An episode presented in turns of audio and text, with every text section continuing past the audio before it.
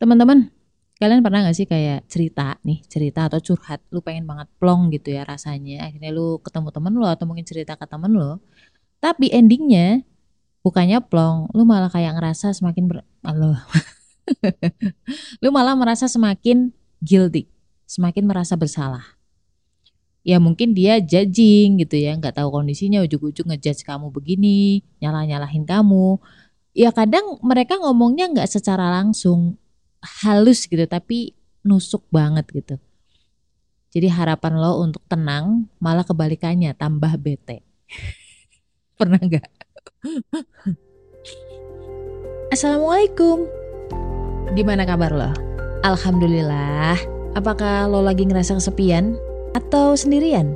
Kenalin gue Ria Marliana, teman healing lo di podcast Self Healing. Di sini kita bakal ngobrol bagaimana sih belajar berdamai dengan luka, tentu aja atas izin Allah Subhanahu wa taala. Semoga Allah sembuhkan lukamu, ringankan bebanmu dan kuatkan hatimu. Gue pernah ada di circle si A, si B, si C. Nah, si C ini udah pergi dari circle itu. Terus akhirnya si A ini ngejelek-jelekin C di depan gua. Si C ini datang ke gua ngejelek-jelekin si A.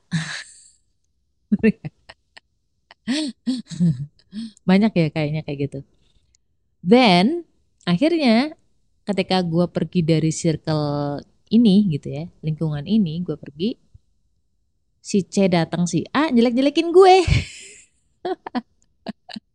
Kok Mbak tahu? Ya ada yang cerita sih dan aku lebih percaya yang cerita ini. Cuman gue berpikir bahwa ya udahlah gitu kan. Toh gue udah bukan bagian dari mereka. Bukan hal yang baru dibicarain orang lain.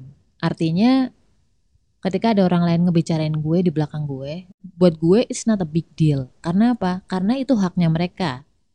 Mau ngegosipin mau ngebaik-baikin gue mau muji-muji gue itu adalah haknya manusia. Orang punya penilaiannya sendiri-sendiri yang bikin gue gemes, yang bikin gue dongkol gitu ya. Karena si C ini kalau endingnya mau balikan sama si A, ya udah nggak usah jelek-jelekin si A di depan gue gitu. Jadi gue kayak tempat sampah orang yang ngejelek-jelekin orang. Akhirnya apa? Gue sendiri jadi enek gitu, enek ke semuanya. bukan hanya ke enek, bukan hanya enek ke si C-nya, tapi enek juga ke A-nya. Ngapain mereka saling menjelekkan satu sama lain kalau endingnya mereka balikan? Kocak kacak gaming gak sih? nah kegemesan gue ini akhirnya gue ceritain ke si B. Cuman gue pengen plong aja kayak nyebelin banget ya. Ngapain sih harus begini-begini gitu kan? Kadang-kadang orang yang gak sesuai dengan prinsip hidup kita, orang yang tidak sesuai dengan value kita, itu tuh kita jadi gemes. Itu secara fitrahnya memang begitu. Kita merasa sebel kalau misalkan oh, bah, kita merasa agak sebel kalau misalkan ada orang yang berbeda sama diri kita. Ya, kalau gua dan rata-rata golongan darah B itu nggak sukanya ketika ada orang yang karakternya nggak banget menurut kita gitu kan. Sedangkan golongan darah O kalau gue melihat itu mereka sebel kalau misalkan redaksional bahasa yang dipakai oleh orang itu tidak sesuai sama karakter atau standarnya mereka. Rata-rata golongan darah A tidak seret dengan orang-orang yang standar kerjanya, standar performance kerjanya atau resultnya itu tidak sesuai dengan maunya si A. Kalau si AB itu agak unik sih. agak unik, tergantung mood, tergantung siapa yang dihadapin. Ya, nah, gue kan berharap ketika gue cerita dia dengerin, gue nggak minta solusi juga. Artinya ketika gue cerita gue plong karena si B ini tahu siapa A siapa C gitu. Gue juga nggak minta dibelain sebenarnya, cuma ya pengen pengen ngeplongin aja. Nah si B ini di luar dugaan dia malah seolah-olah nyalahin gue nyalain kenapa lu keluar dari circle. Kalau lu keluar dari circle ya otomatis si C bakal balik lagi ke si A. Gue sempat mikir kok ada yang nggak enak gitu apa gitu ya. Kayaknya kok gua nggak plong apa gitu. Kayaknya jawabannya tuh nggak sesuai sama apa yang gua mau. Ih, terus gue nyesel-nyesel deh cerita sama dia sama si B ini karena gue pikir ini plong enggak malah tambah bete ya salahnya gue mencari ketenangan ke orang yang belum tentu paham siapa gua, tujuan hidup gua, kenapa gua memilih untuk keluar dari circle. gue cerita ke orang yang terlalu banyak judging. Wataknya dia memang begitu. Nah salahnya gue kenapa gue cerita sama si B gitu. Ngerti nggak? Padahal namanya orang curhat, jangan pernah curhat sama orang yang suka berasumsi atau berspekulasi atau ngejudge orang. Atau terlalu cepat menyimpulkan sesuatu tanpa bertanya terus sama lo. Jadi ketika gue curhat sebenarnya pengen ditanya aja. Terus gimana? Oh gitu gitu loh. Lah lah terus gimana gimana? Iya ya kayak gitu. itu itu aja sebenarnya gue cuma butuh itu doang udah ketika udah ibarat kata udah ada telinga yang dengerin kan sebenarnya kita udah plong udah plong besoknya juga udah lupa cuma kadang-kadang ada orang yang nggak sabar ketika diceritain oleh orang lain akhirnya to the point lah jump into conclusion langsung ngasih solusi sotoy lagi apakah salahnya dia enggak bukan salah dia Walaupun secara hukum Islam curhat itu boleh kalau dia hanya mencari biar lega, biar dadanya agak legaan dikit gitu. Bukan menolak takdir. Yang nggak boleh adalah curhat menolak takdir. Kayak ngeluh-ngeluh kenapa ya kok begini, kenapa ya kok begitu, kenapa sih Allah begini, kenapa Allah ngasih saya begitu gitu. Itu capek tau. Yang dengarnya juga capek. Nah gue waktu itu introspeksi sih. Karena salah gua kenapa sih harus mencari telinga dari orang yang sebenarnya nggak akan pernah bisa memahami diri gua. Lah kenapa? Nggak ada orang yang pernah jadi gue. Ngerti gak sih? Ya kan? Nggak ada orang yang pernah jadi lo. Jadi wajar ketika lu mungkin curhat terus endingnya kayak nggak plong, endingnya malah tambah bete, tenang juga mungkin sebentar doang, besok lagi kayak gitu lagi, gedek lagi gitu kan.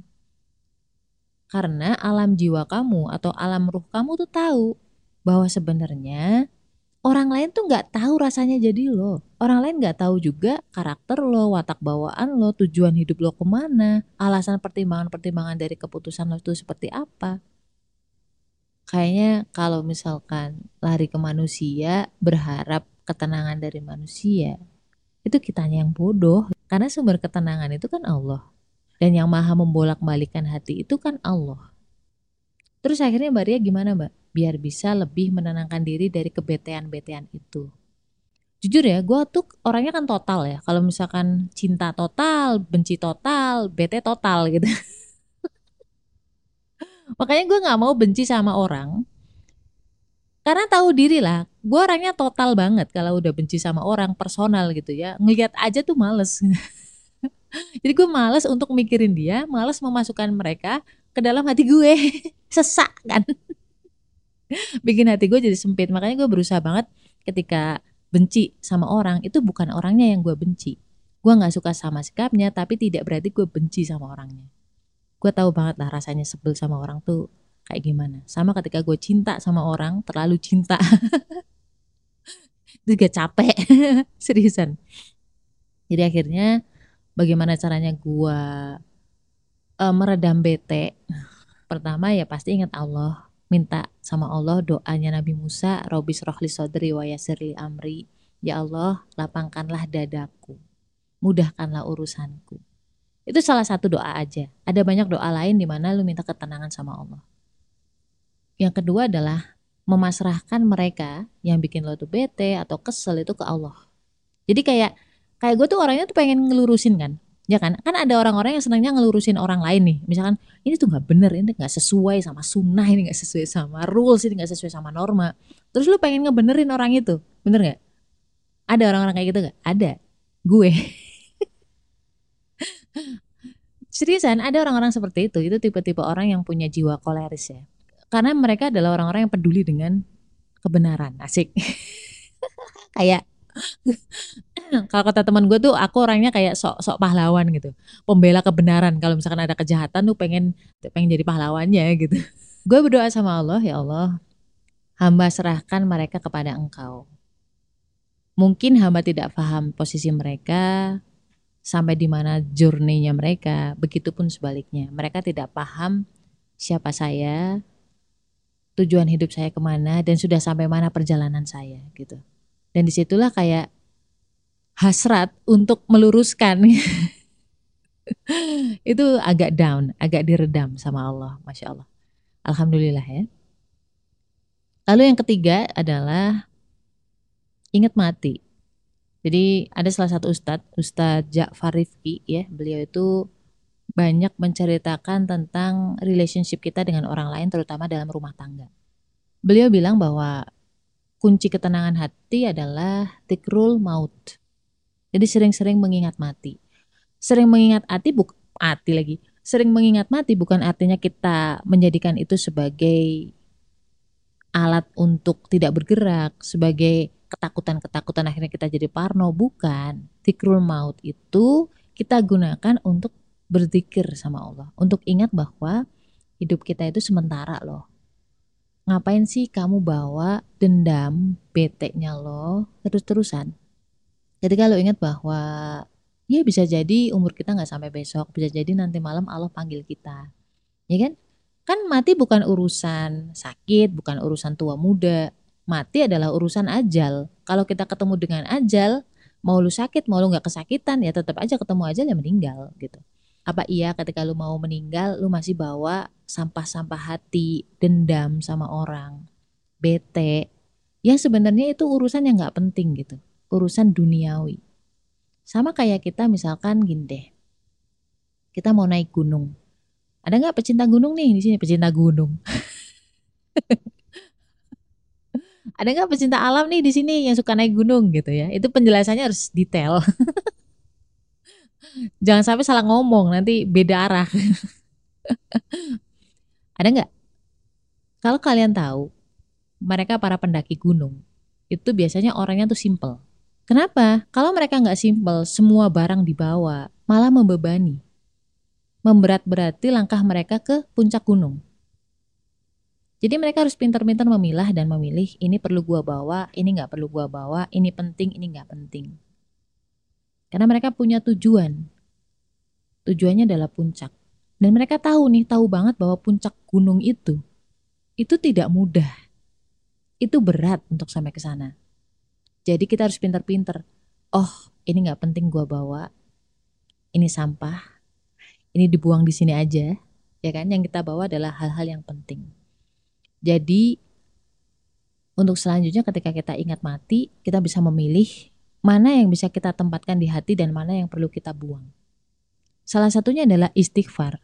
Ketika kita bisa dawamin itu, bahkan ketika lagi santai, lagi kopong nih pikiran ya kan, lagi udah mulai ke bawah nafsu, ke bawah ego, ke bawah bete, istighfar aja terus. Karena istighfar tidak akan pernah bersama dengan dendam. Jadi di hati kita itu, itu cuma bisa ditempati oleh salah satu, antara ego atau kolbu. Ego itu nafsu ya, ego atau kolbu. Kalau ego, kita terus-terusin tuh kita kasih makan ego, iya tuh orangnya begini, ya bikin nyebelin banget yang gitu-gitu. Tapi kalau yang kita kasih makan adalah kolbu, malaikat yang baik lah ibaratnya gitu ya. Istighfar gitu kan. Akhirnya yang subur adalah yang kolbu tadi, yang selalu ingat Allah. Dan ketika yang kita tempatkan adalah kolbu, segala sesuatu yang mengingatkan kita kepada Allah, yang tadi nih si ego ini akhirnya kurus. Dia nggak akan bisa menempati atau menjarah, menjarah, menjajah hati kita. Karena apa? Di situ sudah ada kolbu. In conclusion bahwa ketika lu lagi bete banget, sabar. Kayak misalkan, duh gue mau curhat nih, gue mau curhat, gue bete banget, bete banget gitu kan. Taruh dulu di wishlist selama tiga hari. Jangan lakukan apa pun don't take action selain istighfar. Sama kalau kita tuh udah pengen banget beli gitu ya barang di Shopee, tuh banget butuh banget. Kadang itu adalah suara nafsu aja. Kamu coba taruh dulu di wishlist selama tiga hari. Terus tiga hari baru datang ke situ. Kamu pikirin lagi, oh ternyata ini nggak terlalu dibutuhin nih gitu kan. Bener nggak? Berarti kemarin, yang tiga hari kemarin itu emosinya udah redam. Itu hanya emosi sesaat. Begitu juga dengan kemarahan, kebetean, dan kawan-kawan. Semoga Allah lindungi kita dari gibah dan dari curhat yang anfaedah yang endingnya malah bikin kita semakin meradang. Karena dosa gibah itu secara nggak langsung tuh efeknya besar banget. Sholat lo, zikir lo itu jadi kayak nggak ada rasanya. Kalau nggak percaya, coba aja. dosa itu mau kamu percaya atau nggak percaya, mau lu tahu atau nggak tahu, efeknya tetap ada, sama kayak racun. Mau lu tahu itu racun atau bukan racun, tetap aja itu ada efeknya buat tubuh lo. Begitupun dengan dosa. Oke? Okay? Apa pun masalahnya, ingat selalu tentang Allah hasbunallah wa ni'mal wakil, la haula wala quwata illa billah. Stay love and assalamualaikum warahmatullahi wabarakatuh. Buat teman-teman yang pengen nambahin cerita gue atau pengen nanya-nanya, boleh banget klik link komen di bawah. Di bawah mana? di deskripsi box.